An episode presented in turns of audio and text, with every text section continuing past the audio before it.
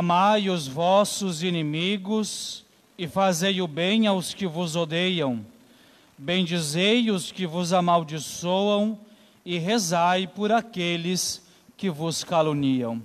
Estimado diácono, querido também Jean, nosso diácono eleito que nos é, faz esta visita nesta ocasião, queridos irmãos e irmãs, a palavra que nosso Senhor Jesus Cristo coloca diante de nós no Evangelho deste sétimo domingo do tempo comum é uma palavra que vem nortear, dar um sentido à nossa vida a partir da realidade do amor, desta realidade que deve guiar a vida de todos nós no caminho no seguimento de nosso Senhor Jesus Cristo. E em Sua providência, o Senhor nos concede esta palavra, o Senhor nos concede meditar sobre esta realidade do amor, justamente hoje, quando nossa paróquia, ela é, se alegra, louva a Deus pelos seus 17 anos de criação como paróquia. Vocês sabem o que é que significa a palavra paróquia? Vocês sabem qual é a tradução do conceito da palavra paróquia? Pairoquia, do grego, é acampamento. A paróquia, portanto, é um lugar de acampamento, é um sentido, é um lugar de passagem. Nós todos somos peregrinos, rumo à vida eterna, rumo ao céu. E as paróquias são como este acampamento. É um lugar onde nós buscamos aquilo que é necessário para a nossa segurança, para o nosso descanso, para os nossos cuidados, para as nossas necessidades básicas enquanto estamos peregrinando. Se a gente vai fazer, por exemplo, literalmente uma peregrinação a um lugar, e a gente esquece hotel, pensão, hospedaria, esquece isso. A gente vai fazer uma peregrinação a um estilo mais antigo. Quando chegava a noite, o que, que os peregrinos faziam? Montavam acampamento, porque ali faz a sua refeição, descansa, a higiene que é possível fazer, para no outro dia seguir a peregrinação. A paróquia, portanto, é este lugar é este lugar onde nós encontramos o necessário, o básico necessário para descansarmos, para alimentarmos a nossa alma, para restaurar as nossas forças e depois seguirmos a nossa peregrinação até o encontro de nosso Senhor.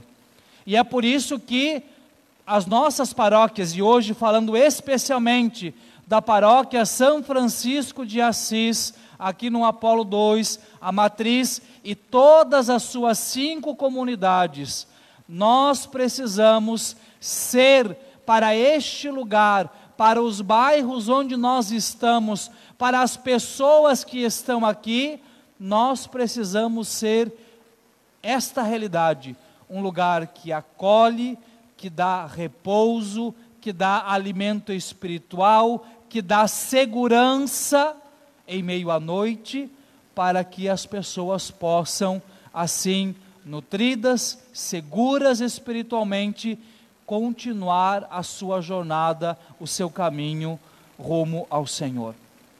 Por isso, o rosto de uma paróquia, o rosto de uma comunidade, precisa ser pautado por nosso Senhor Jesus Cristo, precisa ser pautado por aquilo que Ele, Jesus Cristo, nos dá. Há quase três meses atrás, no dia 28 de novembro, quando aconteceu a missa de minha apresentação como administrador paroquial, no momento dos agradecimentos, eu lembro muito bem que uma das palavras que eu dirigi àqueles que estavam aqui, nos acompanhavam pelas redes sociais era: não busquem no Padre Dalvan nada além de Jesus Cristo, porque eu não tenho nada além de Cristo para vos dar. porque este precisa ser o objetivo de todos nós. Se a paróquia é este acampamento, é este lugar de encontrar alimento, repouso, segurança, compreendamos, é Ele que nos alimenta com a Eucaristia, é Ele quem nos alimenta com a Sua palavra, é Ele quem nos dá segurança. Lembramos aqui daquele momento em que os discípulos estavam com o barco e alto mar e a tempestade sacudia. O que é que Jesus diz a eles quando eles veem Jesus caminhando sobre as águas? Não tenhais medo, sou eu. É Jesus Cristo quem dá essa segurança. É Jesus Cristo que nos diz também: Vinde a mim, todos vós que estáis cansados e fatigados, sobre o peso de vossos fardos, e eu vos darei descanso. É Ele, é Ele que precisa ser o centro da nossa vida enquanto comunidade paroquial. E Ele se fará este centro tanto quanto nós acolhamos aquilo que Ele está colocando diante de nós neste Santo Evangelho. Como lhes dizia, a realidade, a verdade do amor. Jesus ele começa o evangelho nos pedindo: Amai os vossos inimigos, fazei o bem aos que vos odeiam, bendizei os que vos amaldiçoam e rezai por aqueles que vos caluniam. É um desafio, não é? Mas reparemos bem, ele começa pedindo amai, e depois ele vai colocando: amai os inimigos, fazei o bem aos que vos amaldiçoam, rezai pelos que vos caluniam. Mas o primeiro pedido é amai, amar. Acontece, porém, que em nossos dias falar de amor é um desafio muito grande. Por que, que falar de amor é um desafio muito grande? Porque a palavra amor tem sido constantemente banalizada. Se fala de amor, se fala que se ama, muitas vezes da boca para fora. As pessoas falam do amor como se ele fosse uma coisa assim, sem importância. A palavra amor está no, no lábio das pessoas de qualquer jeito. É claro, vamos entender, seria ótimo se o amor estivesse realmente no coração e nas atitudes das pessoas, tanto quanto está no lábio das pessoas. Mas nós sabemos que não. Então, as pessoas falam muitas vezes: eu amo, eu te amo, precisa-se mais de amor, precisa-se mais amar. Mas se faz isso, se fala disso de uma forma profundamente banal. E é por isso que, de algum modo, nós acabamos não levando a sério quando Jesus nos fala que é preciso amar, que é preciso amar os irmãos, que é preciso amar mais os inimigos. Por quê?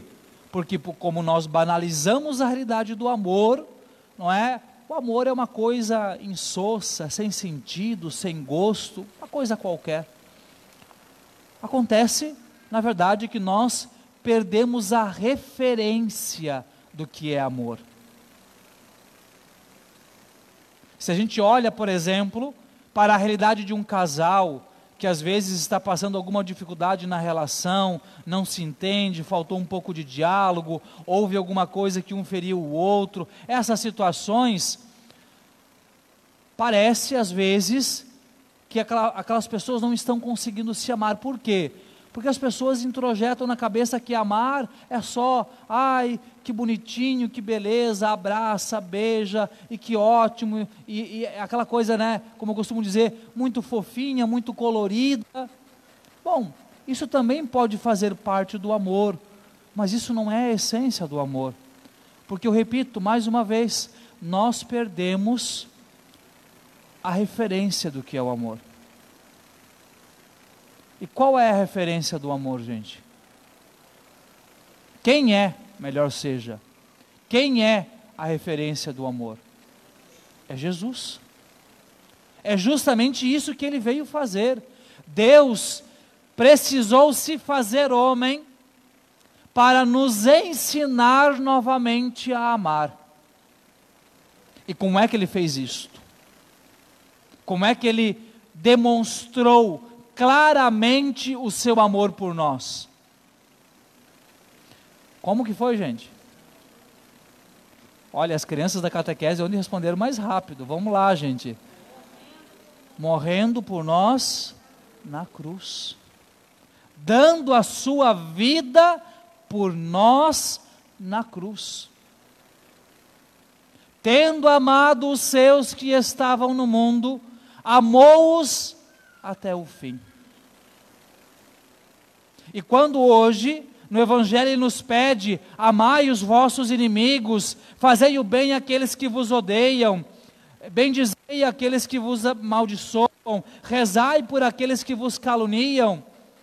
Lembremos-nos que do alto da cruz, Jesus orou ao Pai dizendo, em relação àqueles algozes que o tinham levado à cruz: Pai, perdoai-lhes porque eles não sabem o que fazem. Ele rezou por aqueles que se fizeram seus inimigos. E quando os dois ladrões que foram crucificados, um à direita e o outro à esquerda, começaram a discutir por aquela situação, um deles reconheceu o seu erro, disse a Jesus que, né, pedindo que lembrasse dele quando estivesse no seu reino, o que é que Jesus respondeu? Ainda hoje estarás comigo no paraíso até no momento extremo da dor da cruz, Jesus nos testemunhou, ele mostrou, é assim que se ama, é assim que se vive a realidade do amor. E nós somos chamados a imitar Jesus. Nós não somos referências para o amor, nem para nós, nem para o outro. Jesus é a nossa referência, é Ele que nós devemos buscar, é Ele que nós devemos querer exaustivamente imitar, neste amor ao próximo. E este próximo engloba todo mundo. Porque, como o próprio Jesus diz: olha, fazer o bem para quem te faz o bem, que recompensa você vai ter? Se você empresta para quem você sabe que vai pagar, se você, né, ele vai usando, dando os exemplos, né, se você é, reza, né, ama aqueles que vão te dar alguma coisa em troca, isso, isso é fácil, isso é tranquilo. Aí ele, o, Jesus ele responde sempre dizendo, olha, isso até os pecadores fazem. Aí alguém vai dizer, mas padre, todos nós somos pecadores. Vamos entender aqui. Aqui Jesus está falando do povo que não conhece Jesus, o povo que não quer saber de Deus, o povo que vive só para o pecado, não aqueles que supostamente têm as suas limitações, os seus erros e seus pecados, mas querem voltar o seu coração para Deus. Que somos nós, ou menos deveríamos ser nós, né? Então, se as pessoas que estão lá no mundão, que não querem saber de Jesus, se até eles fazem isso, o que é que vai nos diferenciar? O que é que vai nos tornar realmente discípulos de Jesus? É dar um passo além. E aí vai, amar os inimigos que nos fazem o mal. Agora, quando nós falamos dos inimigos, vamos entender uma questão aqui. Nós que, so, que somos católicos, nós que somos discípulos de nosso Senhor Jesus Cristo, de nossa parte, nós não deveríamos ter inimigos. Um cristão, um discípulo de Jesus, não deve ter por sua vontade, por sua manifestada vontade, inimigos. É diferente de alguém se fazer nosso inimigo, do que nós nos fazermos inimigos de alguém. Da nossa parte, nós não deveríamos. Se temos, já começamos errado. Porque quem se faz inimigo alimenta sentimentos que não condizem com o amor. E aí, de fato, fica difícil amar aquela pessoa que é inimigo. E vamos entender, alguém vai dizer assim, mas isso é, é, é impossível. Não, não é impossível. É difícil, mas não é impossível. Agora, compreendemos que quando alguém se faz nosso inimigo por atitude, por palavra, né, e Jesus, aqui nós poderíamos né, englobar dentro do que Jesus fala, né? Olha os que caluniam, e é fofoca, e é mentira, e faz isso, e faz aquele outro, e diz aquele outro, e faz uma armadilha aqui. A gente sabe que tem muita gente que é assim. Agora, à medida em que a gente se coloca como inimigo, nós estamos nos igualando àquela pessoa. Por quê? Porque o mal está nela, não está em nós. Quando uma pessoa faz uma maldade, o mal está nela, não em nós. Agora, à medida em que a gente deixa que aquela maldade que ela fez nos domine e tente reagir se colocando como inimigo, e aí as reações podem ser as diversas, nós estamos nos igualando nos igualando por baixo, não por cima.